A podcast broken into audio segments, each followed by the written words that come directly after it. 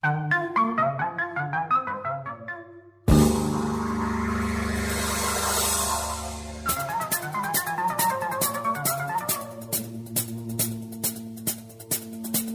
ora in onda Zoom, 90 minuti in mezzo ai fatti. Conduce Antonino Danna.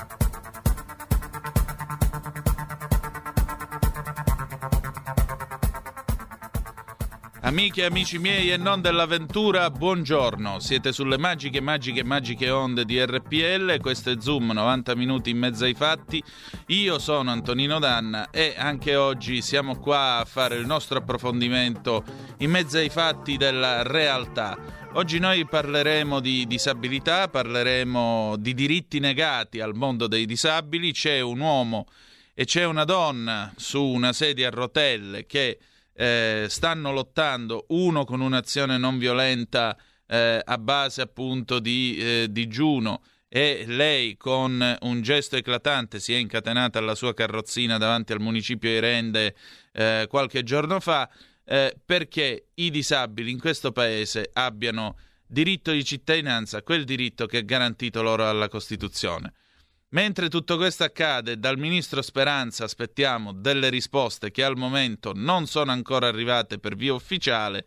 Avete visto che il governo ha varato le sue norme, per cui state attenti se fate feste in casa perché i vicini vi denunciano e poi vi mandano lo sceriffo extraterrestre, poco extra e molto terrestre, come la canzone degli Oliver Onions del 79, Sheriff. Vai Roberto.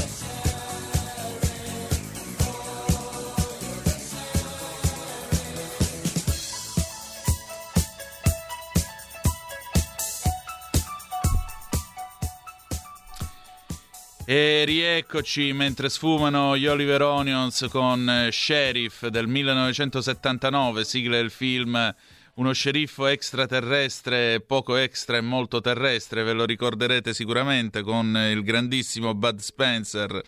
Purtroppo non ci sarà Bud eh, a dare mazzate in giro stavolta, c'è solo, eh, c'è, ci sono solo delle norme sulle quali mi permetterò di parlare più tardi perché anche Maurizio Bolognetti diciamo, ha lanciato una sua provocazione e quindi sto già facendo il biglietto per la Basilicata, così vado vado, ad assembrarmi pure io se c'è la Fanta e se c'è ampio parcheggio e anche panino come nella canzone di Eli e le storie tese Tapparella. Allora, siete sempre sulle magiche, magiche, magiche onde di RPL, questo è sempre Zoom e ho il piacere di presentarvi i nostri ospiti. Oggi abbiamo una scaletta un pochettino mm, rivista per esigenze, diciamo così, di tempo, ma eh, ho il piacere di presentarvi Teresa Sirianni. Teresa Sirianni, calabrese di Rende in provincia di Cosenza, insegnante in pensione, persona con disabilità. Il primo di ottobre Teresa si è incatenata alla sua carrozzina innanzi al municipio di Rende per chiedere l'applicazione della legge 96 dell'anno 2017. Nessuna regione, infatti, in questo paese ha elaborato a oggi le procedure per il reperimento degli ausili per persone con disabilità che devono rinunciarvi o acquistarle a loro spese. Vergogna. Lo ha fatto a supporto dell'azione non violenta di Maurizio Bolognetti, che sentiremo tra poco in linea pure lui.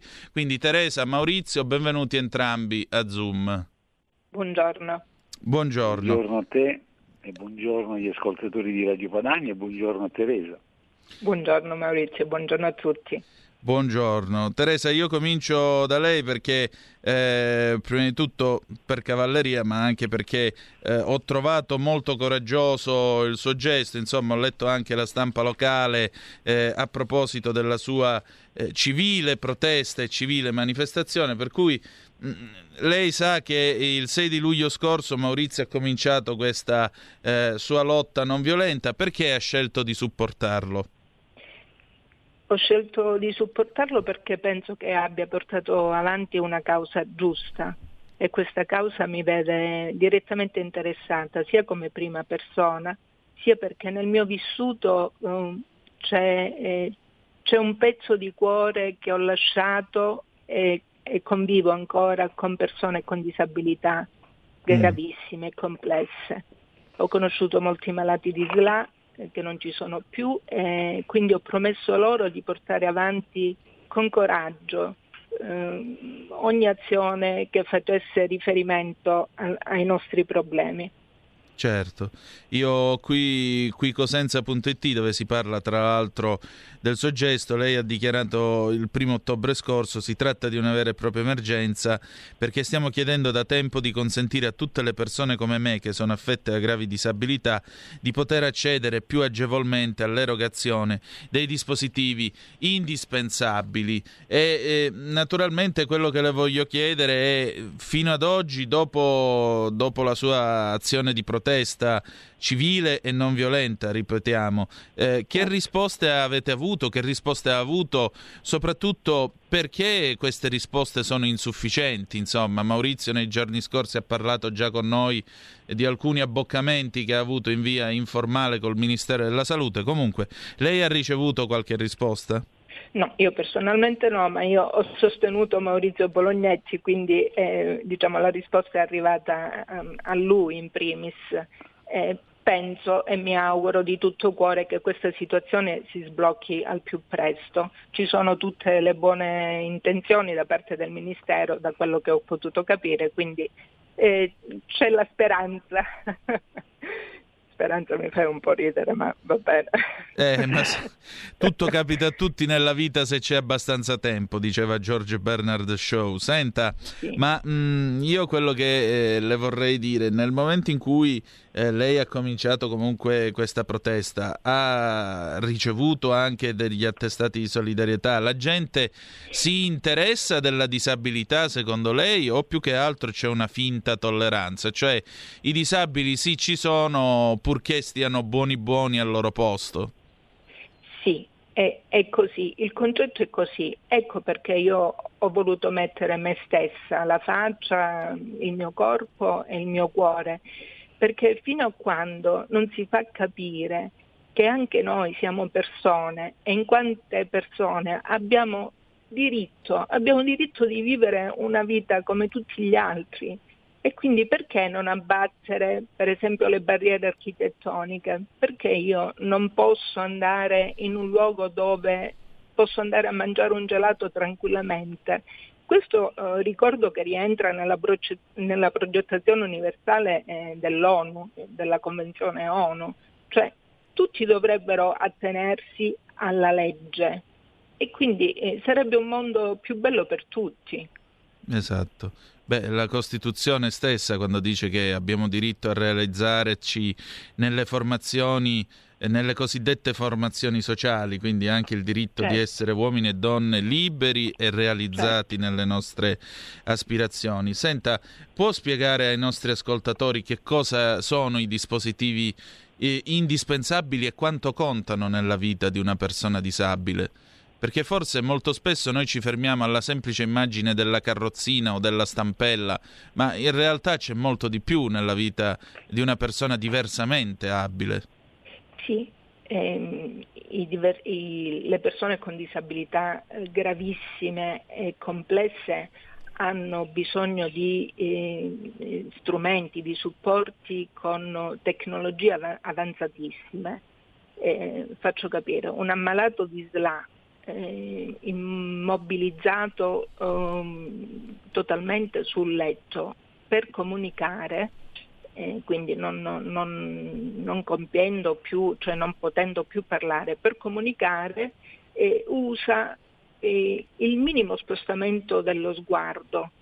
Quindi, ehm, ma è, quello che voglio dire, non è detto che lo, che lo stesso, eh, che, che, tutti i malati di SLA abbiano bisogno dello stesso strumento, dello stesso puntatore ottico. C'è una personalizzazione che va eh, seguita. Certo. Eh, come eh, tutte le persone con un'altra patologia neurologica è sempre la stessa patologia neurologica, però per esempio un, un, uno spostamento di pochi millimetri fa sì che l'ausilio debba essere cambiato. Certo, chiaramente. Senta, eh, secondo lei, ecco, come, come nel futuro potremo creare una società realmente inclusiva e realmente eh, capace di comprendere e valorizzare la, la, diversabilità, perché molto spesso nel passato, io per esempio qualche giorno fa stavo leggendo Voci della rotaia, che era la rivista dei ferrovieri degli anni 70, e ogni volta in ogni numero negli anni 70 scrivevano il treno degli handicappati, cioè non è che si può non è un handicap, non è avere qualcosa in meno, è anzi avere qualcosa in più. Quindi certo. come si fa a far capire a questa benedetta società che non siete handicappati, ma che siete persone esattamente come tutti, che hanno dei diritti giusti e sacrosanti? Io, io credo che, sia, che, che il discorso debba partire da lontano, cioè io penso che stiamo vivendo una crisi spirituale innanzitutto. Sì. Eh, la vera crisi è quella spirituale, cioè io credo che ognuno di noi ha una missione da portare avanti, con umiltà soprattutto. Certo. Quindi se non ci medesimiamo nei bisogni dell'altro, che sia esso una persona con disabilità, una persona che ha problemi economici eh, o altri bisogni, e vado in aiuto a questa persona, mm, non possiamo mm, andare avanti globalmente. Io credo che eh, dobbiamo partire proprio da, dalle nostre piccolissime realtà, e territoriali e comunitarie, eh, per eh, annullare questo, questa era del vivere del tutto contro tutto e tutti contro tutti. Eh, quindi quando c'è una persona capace, più capace di me, eh, io devo sostenerlo, aiutarlo, superando ogni barriera, barriera, appunto, barriera mentale, che sia essa politica, ehm, associazionistica, di nicchia, eh, proprio per avere questo, questo senso comune e questa appartenenza al bene comune. Certo. Quindi, chiaramente. Senta, è, è dica, semplice, dica. vero? È, è, semplice a parole, il problema è che bisogna cambiare le teste, bisogna cambiare le leggi, l'approccio e questo è il sì. fatto, è che in questo sì. paese ci vuole tempo per avere cambiamenti di questo genere. Le volevo, le volevo, chiedere una cosa perché so che il suo tempo è poco e la ringrazio anzi di avercelo concesso oggi, di averci fatto questo regalo. Grazie eh, a lei. Prego, ci mancherebbe. Senta, ma eh, che cosa farà domani? Che cosa farà per questa lotta soprattutto? Io continuerò a sostenere Maurizio Bolognetti perché penso che sia una persona giusta mm. e a me il concetto di giustizia mi è, mi è molto caro. È una persona giusta e dice soprattutto la verità. Certo. E continuerò a, a, sostenerlo e continu- continuerò io nel mio piccolo ad occuparmi della, del mondo della disabilità sul mio territorio. Spero di essere presente, come sempre, e mm, mi occuperò di essere operatore di pace per quello che posso fare nel mio piccolo. Qualcuno ha detto che saranno beati gli operatori di pace. Quindi... È così, ci eh... credo fermamente.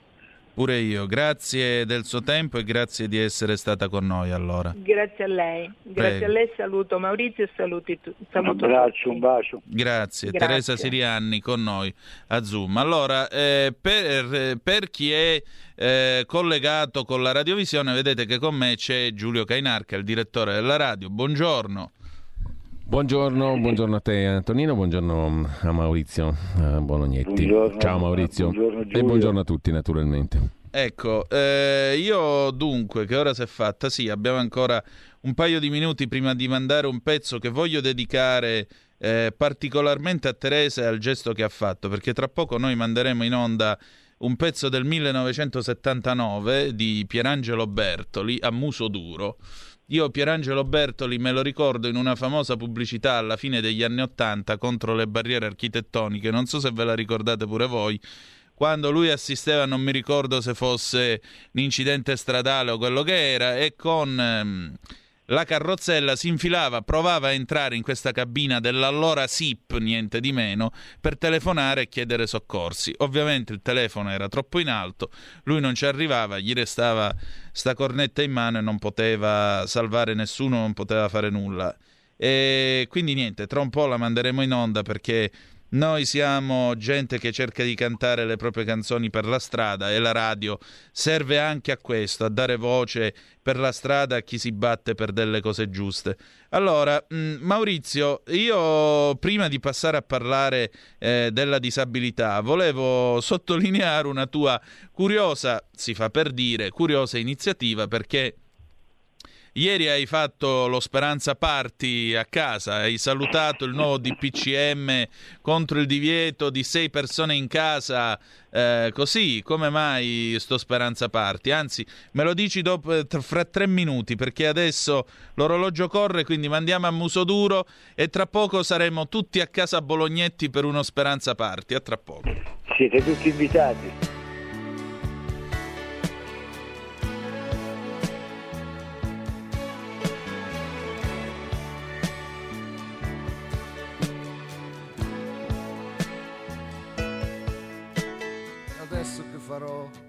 So che dire. Io freddo come quando stavo solo. Ho sempre scritto i versi con la penna, non ordini precisi di lavoro. Ho sempre odiato i porci ed i rufiani e quelli che rubavano un salario. I falsi che si fanno una carriera con certe prestazioni fuori orario. Canterò le mie canzoni per la strada ed affronterò la vita a muso duro, un guerriero senza patria e senza spada, con un piede nel passato e lo sguardo dritto e aperto nel futuro. Ho speso quattro secoli di vita e ho fatto mille viaggi nei deserti perché volevo dire ciò che penso, volevo andare avanti ad occhi aperti. Adesso dovrei fare le canzoni con i dosaggi esatti degli esperti, magari poi vestirmi come un fesso per fare il deficiente nei concerti. Canterò le mie canzoni per la strada ed affronterò la vita a muso duro, un guerriero senza patria e senza spada, con un piede nel passato e lo sguardo dritto e aperto nel futuro.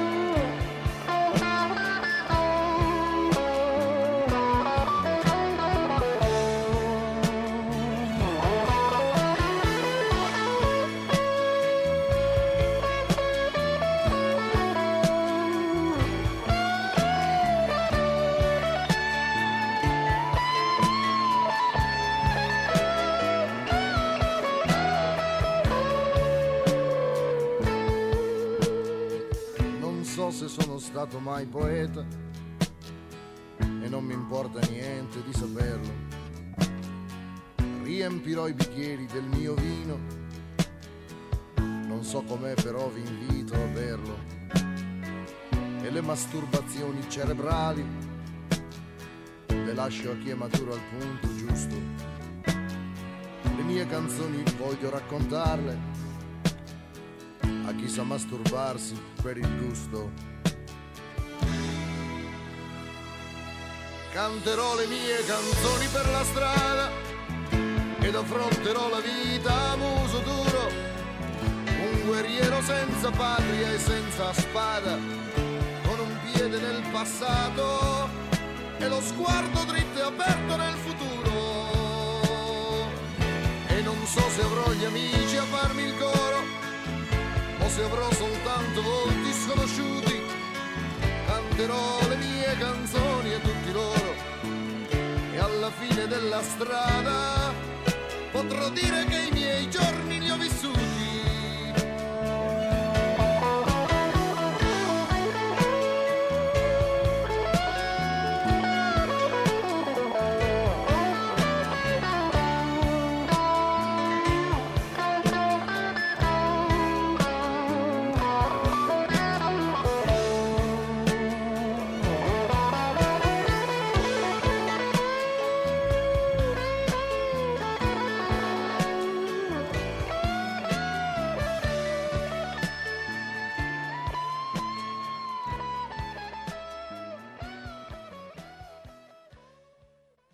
E rieccoci, siete sulle magiche, magiche, magiche onde di RPL, questo è Zoom, 90 minuti in mezzo ai fatti, Antonino Danna, Giulio Cainarca al microfono.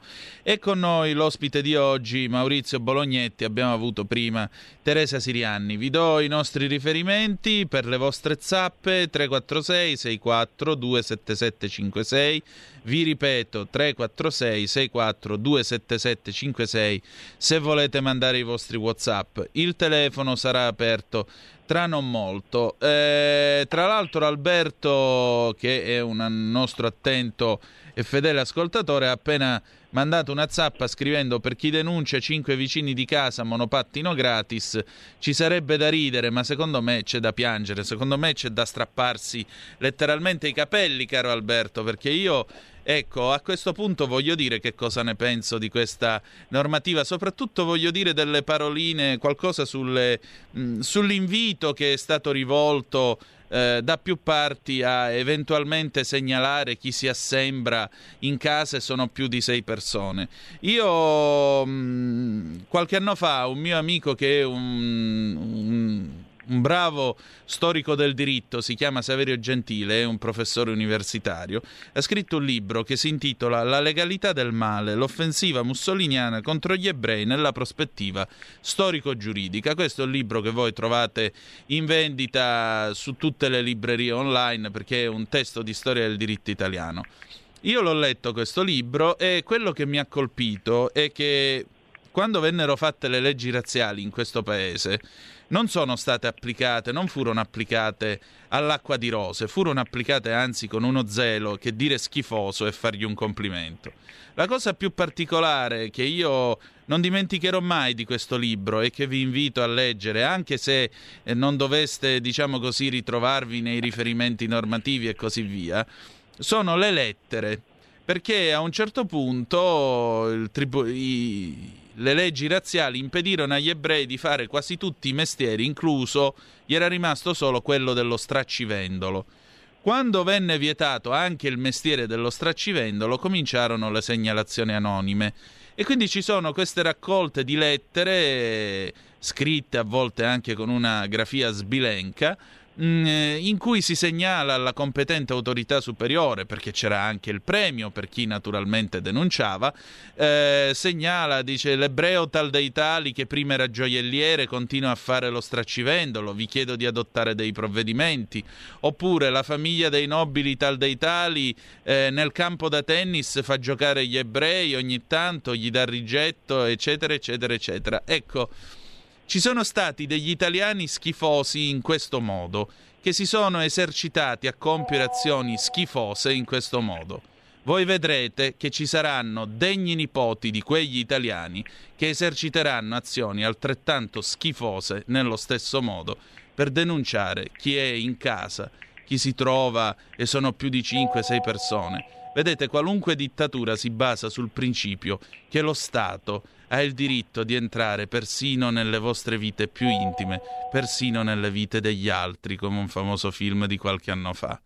Vergogna, semplicemente. Maurizio, ci sei? Ti stavo ascoltando, eccomi qua. Ho sbagliato, ho detto una cosa fascista secondo te? Ho detto una cosa piena di odio? Bah, no, io dico che ieri abbiamo assistito a un minuetto a dir poco stucchevole, tra l'altro assolutamente in linea con altri minuetti non meno stucchevoli. Io non so se questi si esercitano, eh, in un qualche modo ci abbiano preso gusto a esercitarsi in una sorta di continuo stress test a cui sottoporre il Paese. Però come è iniziata la giornata di ieri? Ti dico come è iniziata la mia. Appena mi sono svegliato ho guardato le news e leggo Speranza che vuole vietare le feste in casa.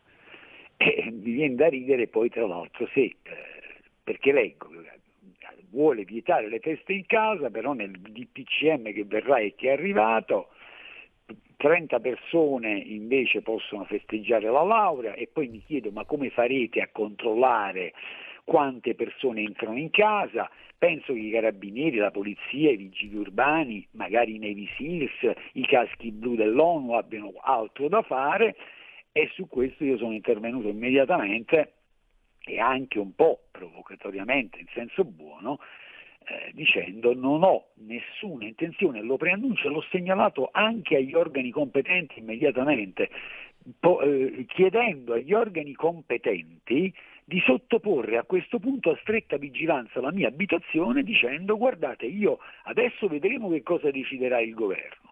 Ma ti preannuncio che non ho nessuna intenzione di rispettare eh, norme di questo tipo perché le ritengo eh, assurde, inapplicabili, anche laddove poi dovessero essere in un qualche modo applicabili, insomma, mh, qua rischia di succedere quello che francamente eh, sarebbe opportuno non accada, non ne comprendo nemmeno troppo la necessità. Poi insomma nel corso della giornata, non so se tu hai, hai seguito l'evolversi della situazione, a un certo punto avevo annunciato che a casa mia ci sarebbero state 10, massimo 10 persone, fino a 10 persone ero disposto ad ospitarle in 70 metri quadrati, qualche ora dopo sul tempo abbiamo letto che i rumors governativi che si parlava di un massimo di 10 persone, ho dovuto anche cambiare il cartellone al volo e l'ho portato a, da 10 a 20 come ingressi Bene. consentiti. Stamattina abbiamo letto che tutto questo casino si è trasformato in una raccomandazione.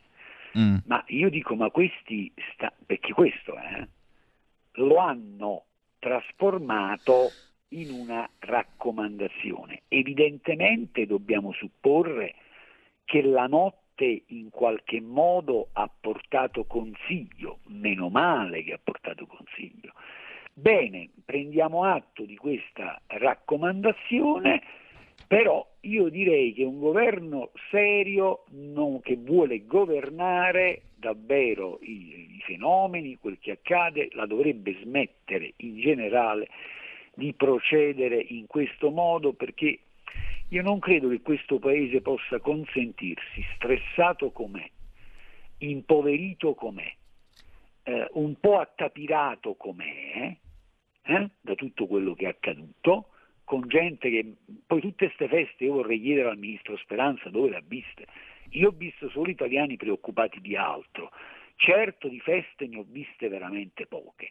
Poi magari dovrebbe spiegarci per bene che cosa intendeva per festa, perché io credo che la discussione notturna, se c'è stata non c'è stata, sembrerebbe che ci sia stata, da una parte chi insisteva per il divieto, dall'altra chi provava diciamo, a moderare eh, la, la, richiesta di, eh, a trasformare in divieto l'accesso nelle abitazioni private, beh, io, io feste non ne ho viste tante, insomma, poi quello che hai detto tu, te, cosa, cosa altro aggiungere?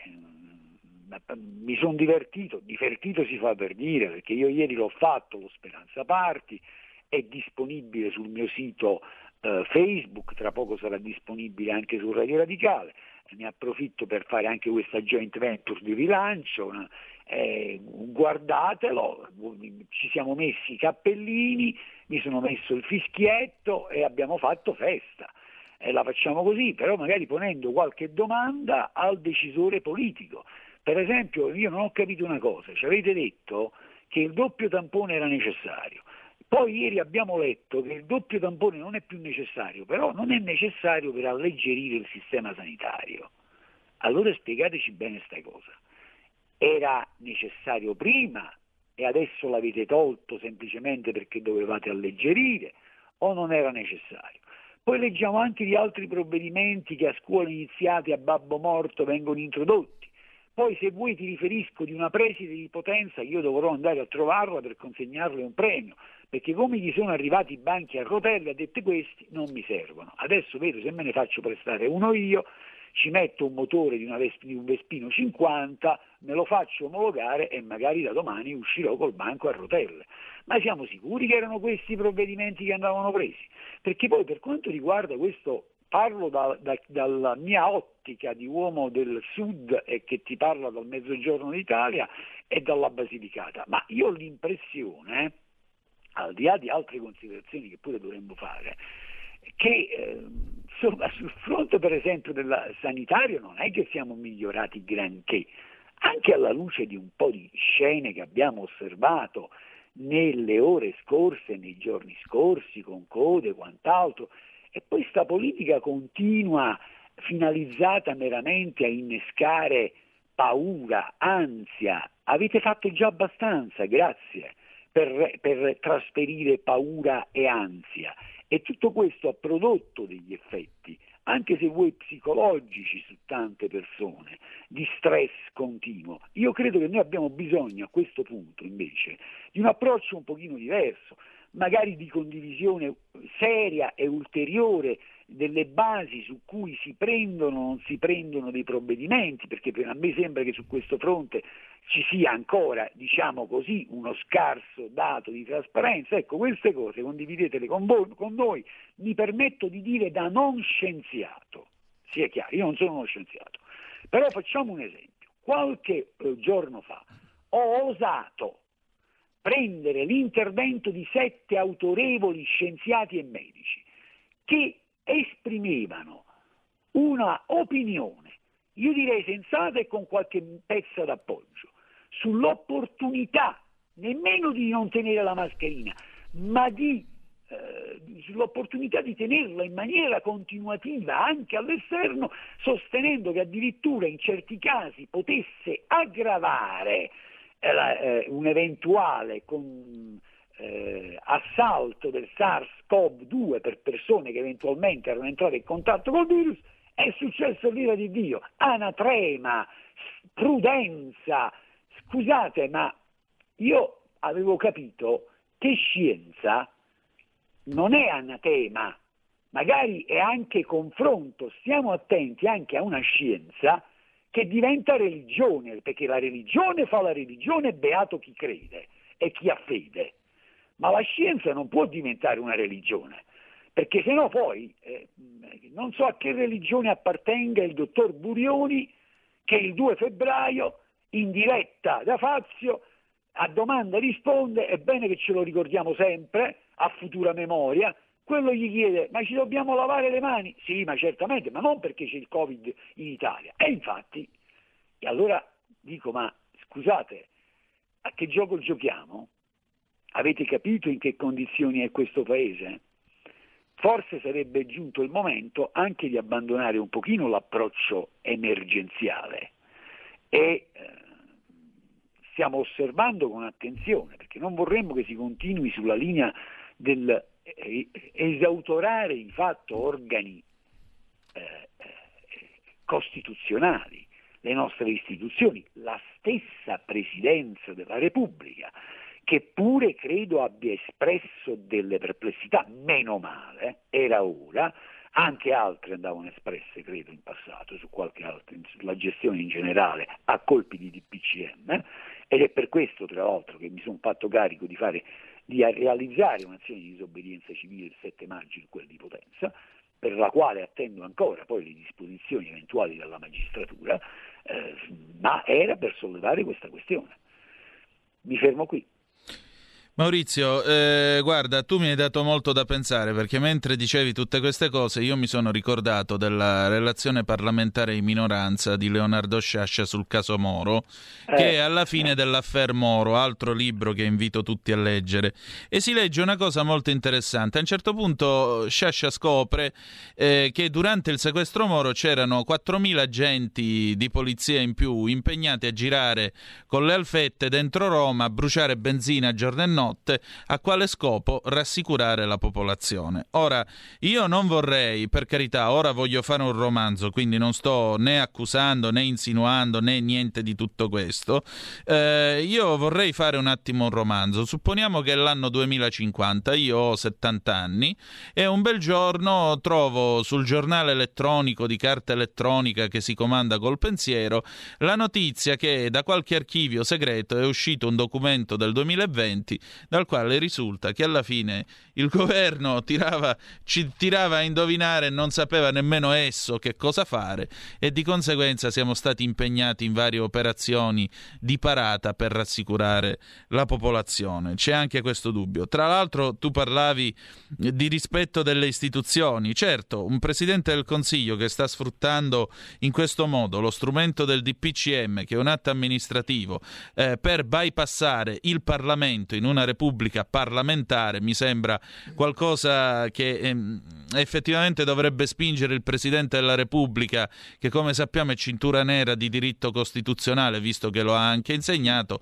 ad alzare un pochettino di più il tono della sua voce, più che altro. Mi dicono che lui eserciti una forte moral suasion eh, sulle istituzioni, mi auguro che in questi giorni egli la stia ulteriormente esercitando. Secondariamente quello che lascia comunque perplessi è che nota lo stesso Alberto che ci ha mandato di nuovo una zappa al 346 64 277 56 è tipico del, due, del duo Conte Casalino faccio uscire la notizia, sento i commenti e poi decidono cosa fare e questo francamente lo trovo appunto. appunto. lo trovo qualcosa che insomma test, no? esatto, si commenta da sé detto questo al di là dei ballon d'essè e al di là di tutto questo intanto dico dico a tutti voi che da questo momento il telefono è aperto 0266203529. Vi ripeto 0266203529. Antonino, io invece ne approfitto per dire aspetta, che aspetta un attimo che... non la raccolgo. Come scusa? Io invece ne approfitto per dire eh. che la raccomandazione non intendo raccoglierla.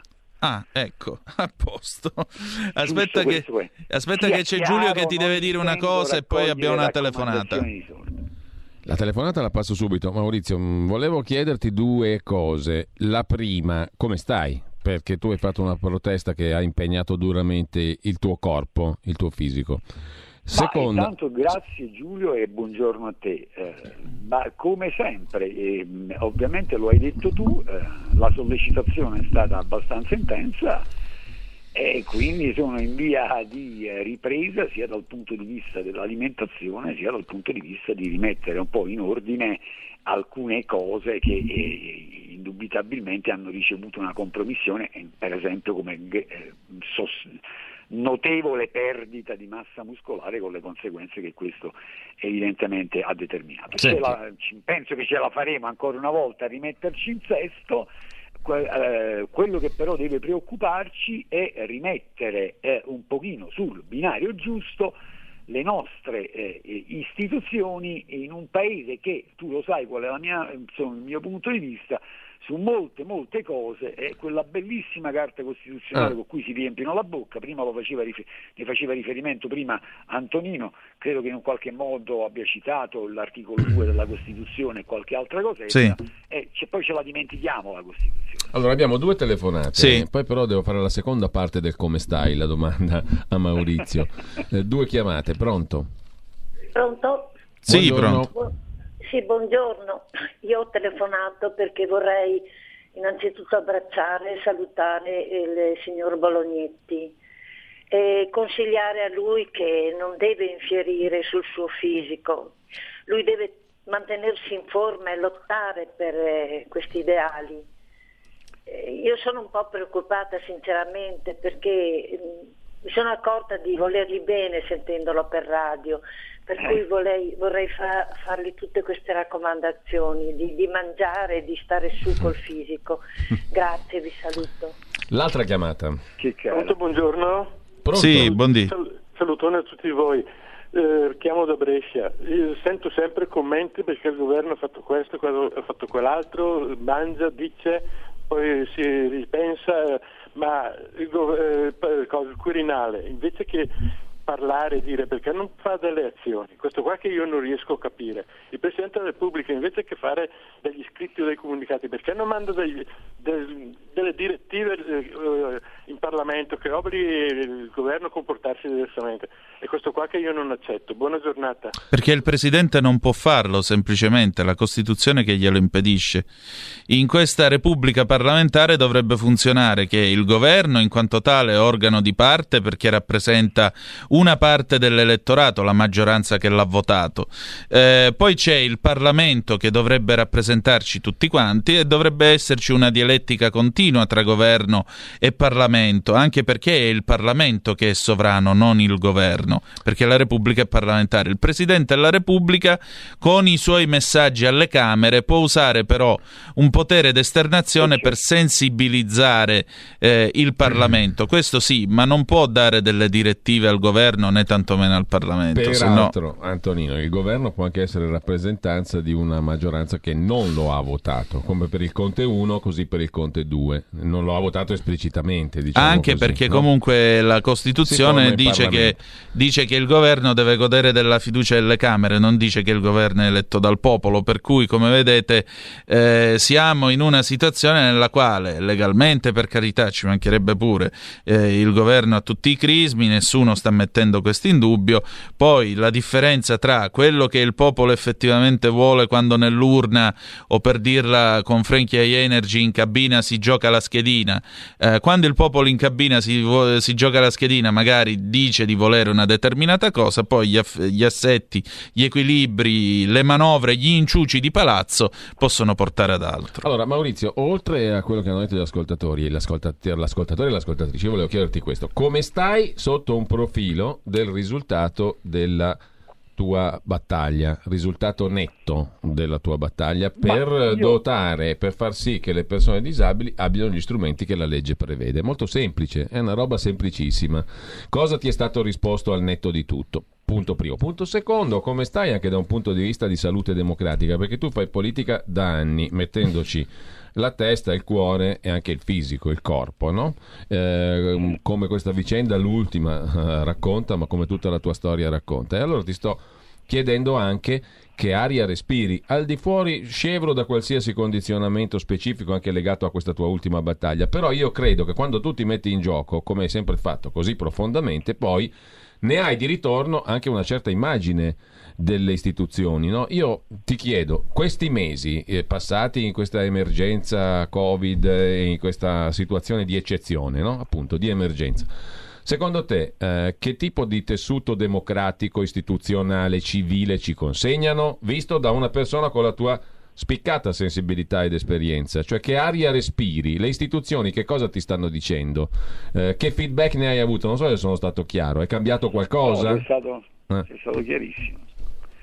Cioè, che, che, aria tira dal tuo punto di vista? Ecco, la domanda è un po' stupida formulata così, però uh, spero che chi ci ascolta l'abbia capito cosa intendo. Tira, eh, non mi provocare perché tu lo sai che cosa penso. Io penso che l'aria che tira, ma in generale, come considerazioni di carattere generale, io dico che l'aria che tira è l'aria che dovrebbe indurci eh, in generale a prestare grande attenzione alla qualità delle nostre democrazie, a iniziare dalla nostra democrazia, perché la mia tesi è che siamo sempre più democrazia reale, che poi accadono anche cose alle quali bisogna prestare grande attenzione per ciò che racconta che concerne anche i nostri rapporti internazionali, bisogna stare attenti a che un po', e uso le virgolette, un po' di Cina, ammesso che non sia già così, non arrivi anche in Italia, che un po' di Turchia non arrivi anche in Italia, in un paese che è, è perché lo è stato criminale sul piano tecnico giuridico su più fronti, non ultimo quello dell'amministrazione della giustizia con poi il suo putrido percolato carcerario, ma non solo di questo parlo, possiamo parlare anche di altre cose, in un paese che da 70 anni probabilmente non rispetta il suo articolo 49 della Costituzione, vorrei ricordare a me stesso e a chi ci ascolta che non a caso dieci anni fa avevamo prodotto un libro giallo, bianco, chiamalo come vuoi, vuoi tu, che si intitolava La peste italiana, eh, la metamorfosi del male, e c'era anche una bella citazione di Leonardo Sciascia a futura memoria. Se la memoria è un memoria futuro. Avrà un futuro chiaramente. Adesso non è più il sessantennio, ma il settantennio. Ogni tanto mi diverto a rileggere un intervento, credo straordinario, di Marco Pannella del 1989 quando si dimette dalla Camera e quando per la prima volta eh, le dimissioni di un deputato vengono accettate immediatamente contrariamente alla prassi. Eh, Marco allora scrisse una bella lettera, poi se mi sarà mia premura farvela pervenire, in cui parla di fascismo, ma ne parla a modo suo. Ecco, ne possiamo e... parlare subito dopo la pausa, Maurizio, ti chiedo Quando scusa. Vuoi. Ok, allora ci fermiamo un momento e in tuo onore piange il telefono di Domenico Modugno, 1975.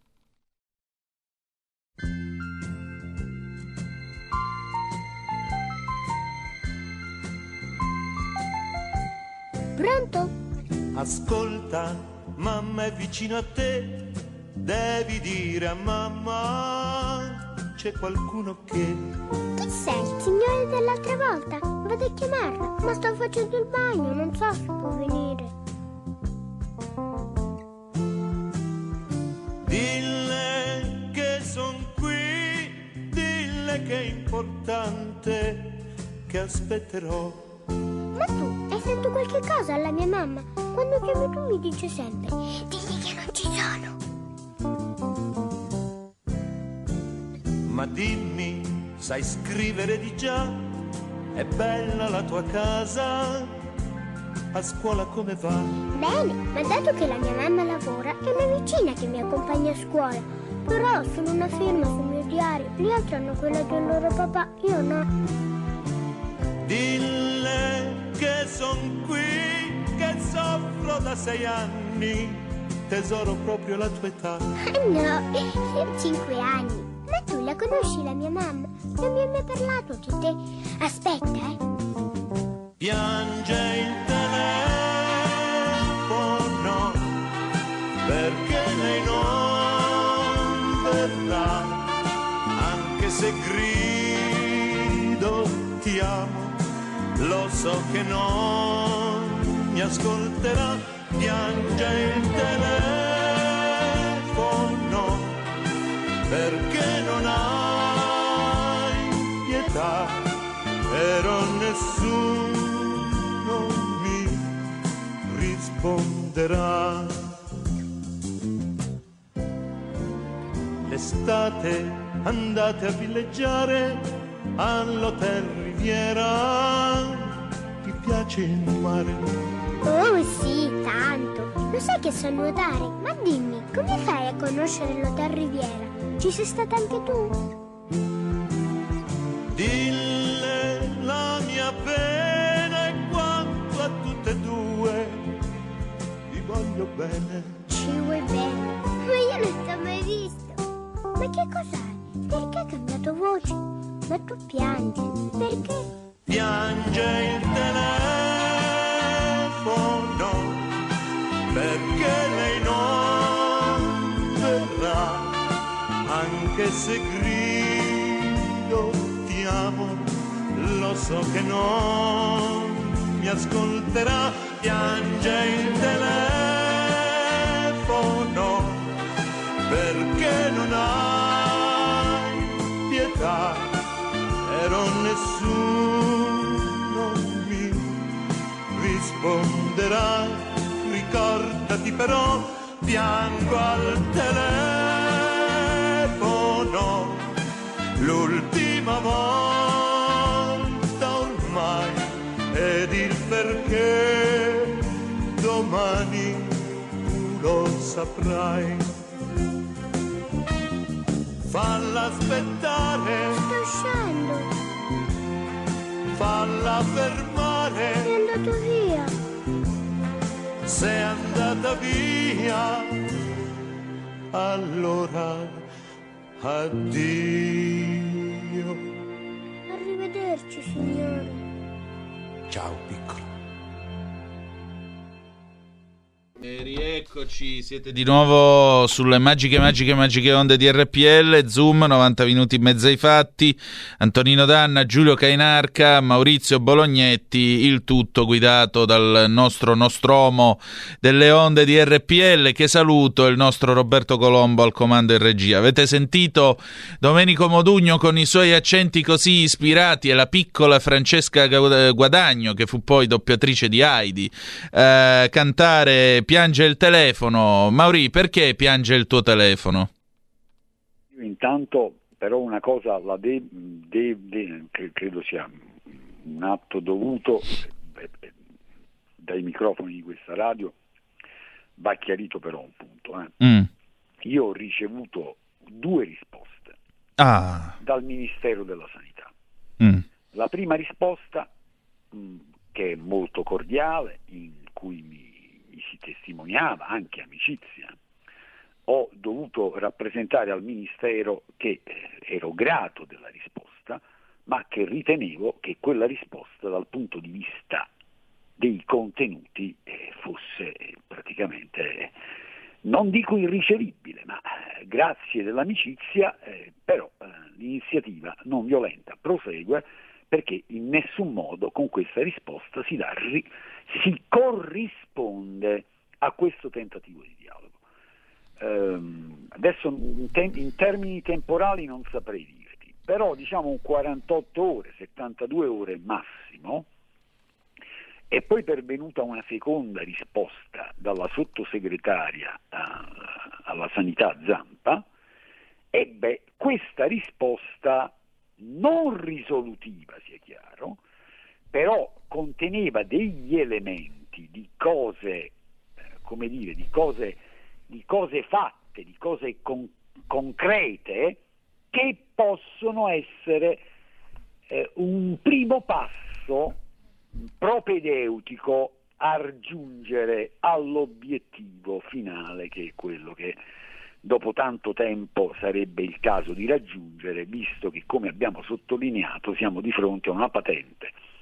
Violazione del secondo comma dell'articolo 30 bis che andava ad integrare un DPCM del gennaio del 2017 che inglobava anche il cosiddetto nomenclatore tariffario ausili e protesi, quello che per 18 anni, insisto, in questo paese qui è che, che penso, penso che siamo anche un paese così, dove per 18 anni il nomenclatore tariffario ausili e protesi dal, no- dal 1999 al 2017 resta congelato. La risposta, in tutta onestà intellettuale, della sottosegretaria Zampa, credo che meritasse nella logica anche che è della lotta non violenta, meritasse che io corrispondessi con la sospensione, e sottolineo sospensione dell'iniziativa non violenta, per i contenuti concreti che questa seconda risposta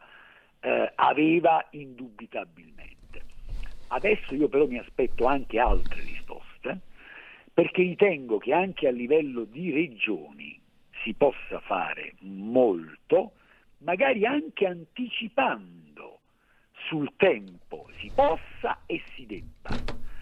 Sul tempo alcuni provvedimenti che sono in itinere per quanto riguarda il Ministero della Sanità che è e resta il principale interlocutore per patenti, insisto, errori che sono stati fatti nel momento in cui si è, semplicemente, io direi per capirci, sono stati presi degli ausili, sono stati spostati da una parte all'altra eh, di, eh, un, eh, da un elenco all'altro di un allegato, eccetera, creando i casini che hanno creato. Ma le regioni, anche le regioni, io direi, in, possono su questo fare, soprattutto quelle regioni che qualche errore lo hanno commesso, diciamo così, dal punto di vista della non applicazione invece della prima parte del com, comma 1 dell'articolo 30 bis che per esempio prevede che certe forniture eh, debbano essere fatte con il tecnico abilitato. Io dico che quella è stata una pezza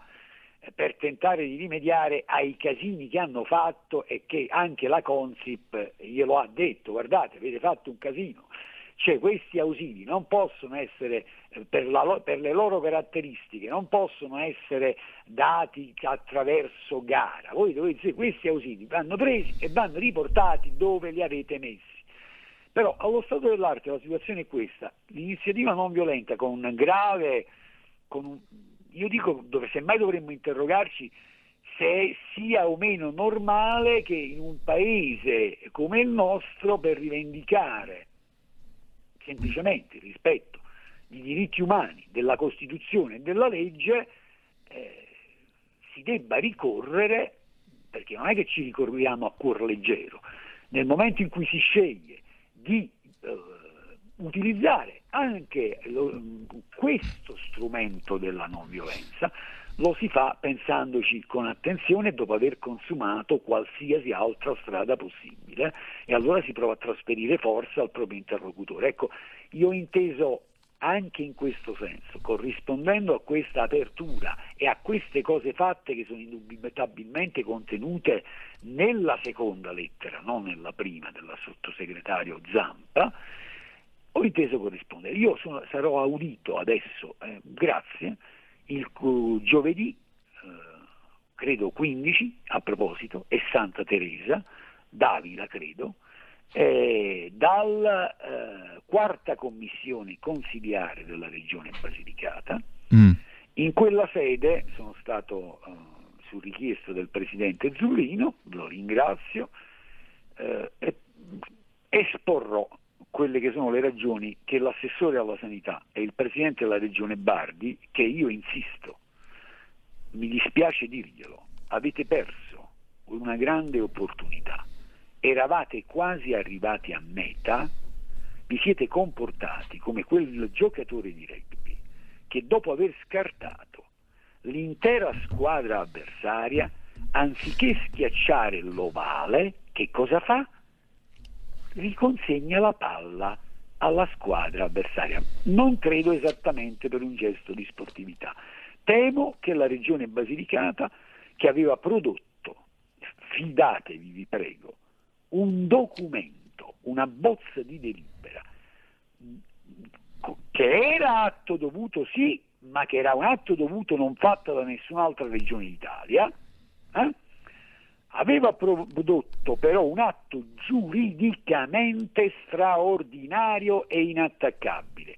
Siamo ancora qui a chiederci come sia potuto accadere, questo avveniva a febbraio del 2020, dopo reiterati impegni, eh, come sia potuto accadere che la regione Basilicata non abbia compreso il valore dell'atto che stava per approvare e io mi auguro che in questa quarta commissione consiliare, perché poi nelle more che in questo paese che ha sempre dei tempi piuttosto lunghi per arrivare al rispetto di ciò che è dovuto e magari poi succede come per l'articolo 49 da 70 anni non lo rispettiamo affatto e quindi abbiamo risolto il problema. Ecco, sono contento di essere stato oh, finalmente che ci sia stata questa richiesta di audizione in quarta commissione, porterò con me un po' di eh, documenti, spero di trovare finalmente anche in quella sede l'ascolto necessario perché, lo ripeto, e non possiamo che ripeterlo, abbiamo sentito poco fa eh, la eh, mia amica Teresa Sirianni, la mia compagna Teresa Sirianni, Beh, in ballo c'è quello che c'è e ogni settimana, ogni ora, ogni giorno che passa è un'ora, è una settimana, è un giorno, un mese perso. Eh, questo è il paese in cui viviamo, vorremmo vivere in un paese eh, un pochino diverso da questo, dove le leggi magari le facciamo e le rispettiamo, dove magari qualche testa d'uovo prima di prendere le decisioni eh, si renda un pochino meglio conto di, di che cosa va a toccare, ma sai com'è, insomma, ne abbiamo viste di tutti i colori. Spesso capita di sentire ministri che parlano di scuola o di altro senza, secondo me, aver mai capito bene che cos'è la scuola o che cos'è la sanità o che cosa sono i problemi delle persone con eh, disabilità. Forse ogni tanto bisognerebbe, oltre che stare su carta, dove non è detto che tu non capisca, eh, ma magari un piccolo training eh, sul campo potrebbe aiutarti a evitare di agire qualche volta eh, dando la sensazione che ti trovi in non so quale iperuranio. La situazione è questa, grazie quindi alla sottosegretaria Zampa, grazie al Presidente della quarta commissione consigliare Zullino eh, che eh, mi ascolterà insieme agli altri membri della Commissione giovedì in Consiglio regionale in Basilicata, dico semplicemente che tutto questo ce lo saremmo potuto risparmiare, che avremmo potuto fare prima, che avremmo potuto fare meglio, che a monte avremmo potuto fare meglio, che a monte, ma a monte c'è la domanda, come capperi avete fatto a non capire che stavate commettendo un errore gravissimo nel paese dove per 18 anni il nomenclatore tariffario ausili e protesi resta congelato con il supplemento di pena che tutto ciò regala che, eh, a persone che magari avrebbero potuto accedere ad ausili che invece per lunghissimo tempo non erano in quel nomenclatore, ma erano negli sviluppi nella scienza, che, nella tecnologia che produceva nuove cose, però dato che nel nomenclatore non c'erano, non te li potevi prendere e così magari ci abbiamo innestato una campagna libertà, chiamata libertà di parola, perché nelle more, 18 anni, eh, ma questo è un paese, quando alla domanda di Giulio devo rispondere che purtroppo questo è un paese eh, spesso che è un paese così, eh, poi si triturano eh, le speranze della gente, poi le persone finiscono per percepire lo Stato come il proprio nemico per sentirsi giustamente vittime di ingiustizia, a volte ci sono anche delle leggi che sono nostre leggi, tra l'altro, inevitabilmente vengono percepite come ingiuste perché magari sono fatte a cavolo. Tra l'altro Maurizio, per chiudere, adesso credo che dobbiamo salutarci, sì. però eh, non si parlava di stanziamenti straordinari, non si parlava di spese straordinarie, eh certo. non si parlava di soldi, si parlava di banalità del male, permettimi questa definizione qua perché cioè, davanti a una cosa usata, dovuta. Se non te la No, ma davanti a una cosa dovuta, elementare, semplice, approvata, che non comporta spese straordinarie, c'è solo da farla. Ed è incredibile che uno debba fare mh, battaglie paurose, eh, a, mettersi, a mettere a rischio la propria vita anche per un, una cosa che deve essere normale. Questo ti dà la misura dell'aberrazione. Eh, ma appunto la banalità del male è la banalità del male di chi non di chi non percepisce la gravità delle cose, magari anche delle stesse parole che pronuncia. Faccio un esempio. Se l'assessore alla sanità della regione Basilicata, dopo mesi e mesi interi, Io sono quello che ha detto che il principale interlocutore è inevitabilmente il Ministero, sia chiaro, no? Però se l'assessore alla sanità della regione Basilicata, ma poteva essere secondo me di qualsiasi altro posto d'Italia, intanto è la Basilicata. A un certo punto il 7 agosto a muso duro mi dice dammi le liste dei disabili. E io lo guardo, dico scusi assessore, ma lei si sta candidando eh, come ufficiale della Gestapo, io non le devo dare niente, è lei che deve rispettare le regole, la legge, i diritti umani e la Costituzione. Ecco, ma quando noi proviamo, e scusami e chiudo, a mettere la discussione sul piano è l'unico binario possibile, dove non c'è destra, non c'è sinistra, non c'è se centro che tenga, ma il tema è diritto, diritti, legge, Costituzione. E poi c'è quello che la tira a destra, e quello che la tira a sinistra, e quello che la tira al centro, non ce ne frega assolutamente niente, rispettate i diritti umani, rispettate la Costituzione, rispettate la legge, punto dammi le liste dei disabili. La banalità del male. Io secondo me non si è reso conto di quello che diceva, come quando un funzionario pubblico, e non facciamo nomi, risponde alla legge, diritto, diritti, Costituzione, stiamo cercando di salvaguardare capre e cavoli. Mm. Auguri, io i cavoli me li mangio, magari il cavolo verza, ma forse dovremmo ragionare ah, su un altro piano. Ah, Mauri, dammi, le liste, che, dammi le liste che facciamo il favore a questi poveracci. Giulio, già l'avevamo detto con eh. te, credo, eri tu. Ecco appunto, ma noi dobbiamo uscire fuori e soprattutto non cascateci, amici, eh, non lo dico a te, non lo dico ad Antonino, no? a chi ci ascolta, non cascateci perché a volte vogliono portare la discussione su un piano come quando Zaia aveva detto chiudiamo le scuole, era un criminale, criminale. Eh, ma forse quello invece magari in quel momento, ma no, visto che era della Lega non andava bene ed era cattivo e bisognava riempirlo di botte. Ma noi così non ce ne usciamo più, non la finiamo più il problema, il dramma è che la gente a sto gioco spesso ci casca. Basta! Stiamo al merito ogni tanto, perché nel merito ci sono i nostri diritti c'è la nostra vita, c'è il riflesso che decisioni prese o non prese hanno sulle nostre comunità, su uno Stato, su tutto. Questo gioco deve finire un pochino, poi lo sappiamo che è pure però eh, a volte si esageri, anche quando non sia opportuno, anche okay. quando non lo è opportuno. Ok, Maurizio, allora, grazie. Scusami, però sì. il Marchi continua, eh, siete invitati. Ah, va bene. 20 persone vi aspetto. Ma io vengo solo se c'è il gioco della bottiglia. Amico mio, il gioco della bottiglia mi piace, non ti preoccupare, lo faccio trovare. Eh, perché lo sai cosa dice questo. Elio, no? Se avrò culo potrò, tu non giochi, abbiamo fatto le squadre prima. Maurizio, Maurizio allora. straordinaria grazie a voi ragazzi, grazie per questo. Ciao Maurizio. Grazie a te. Vi abbraccio. Grazie, ciao. Allora, noi riprendiamo eh, la linea, stiamo per collegarci con eh, Padova Calling, col nostro Ettore Toniato.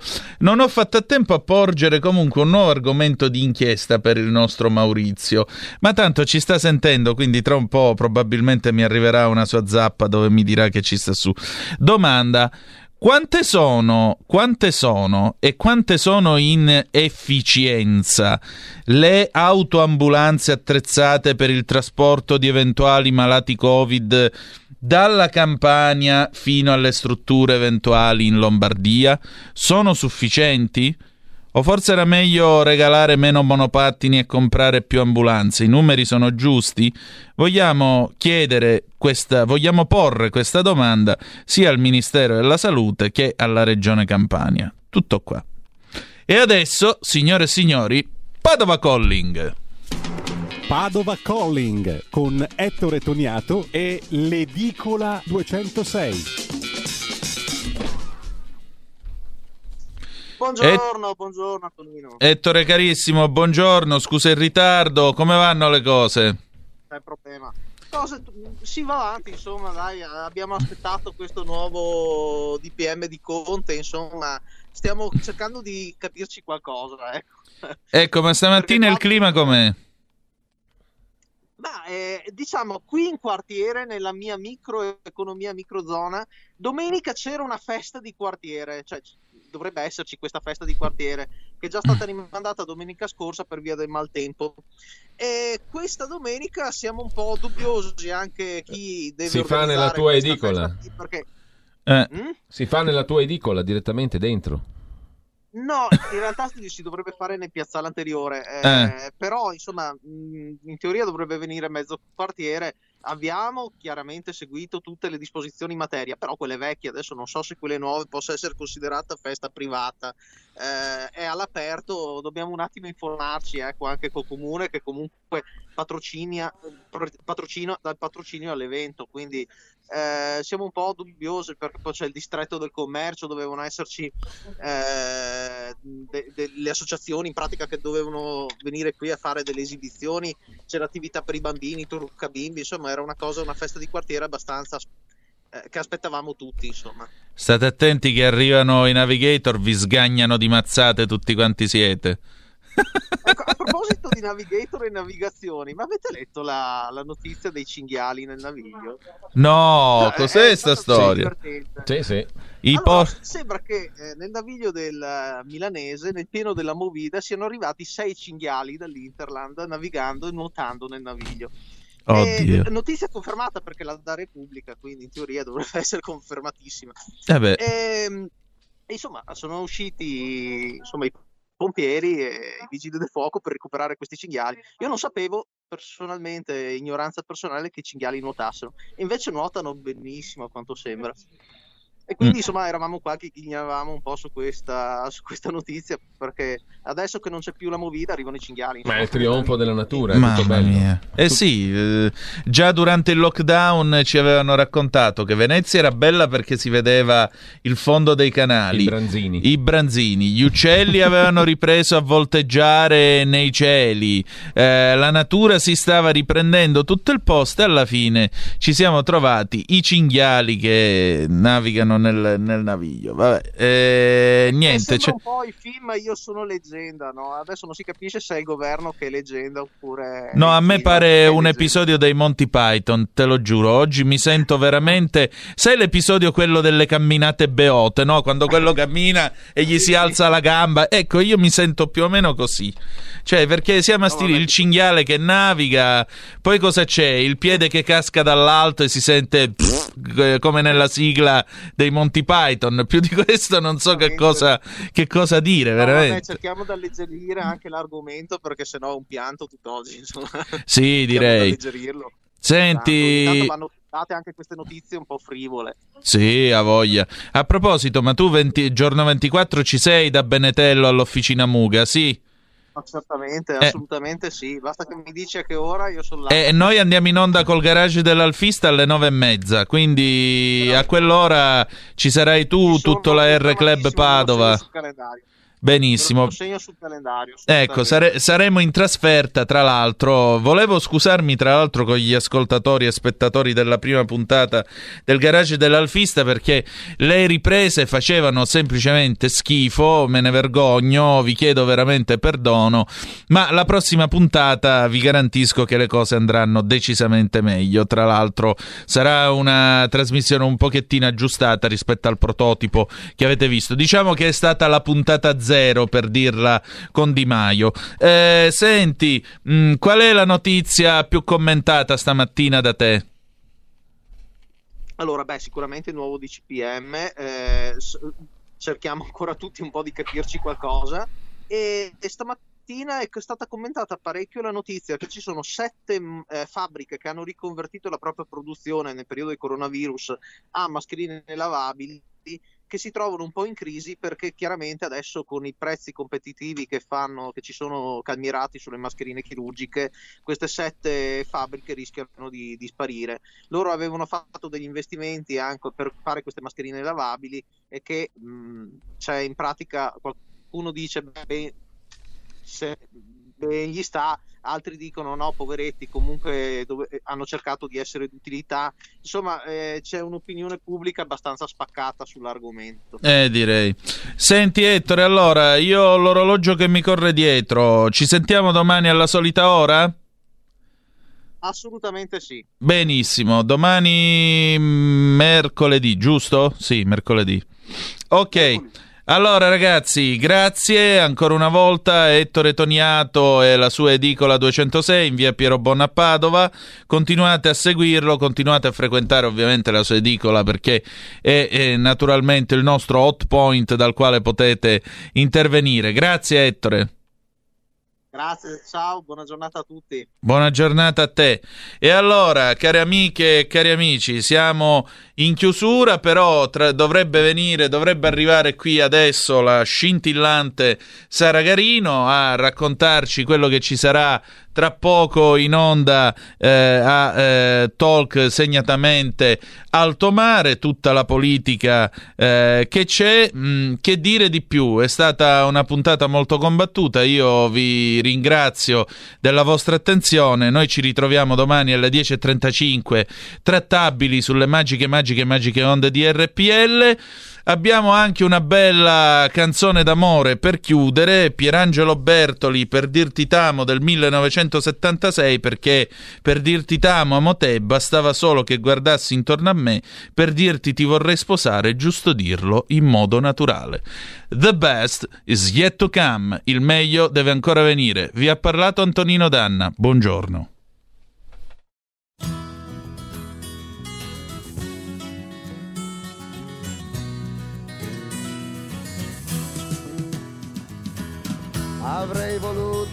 Dedicarti una canzone con le parole della televisione, tutti quei fiori e quei discorsi complicati che al cine fanno nei locali raffinati, ma mi sembrava di commettere un reato, perché per dirti che sono innamorato perché per dirti cosa sento in fondo al cuore non c'è motivo che mi finga un grande attore.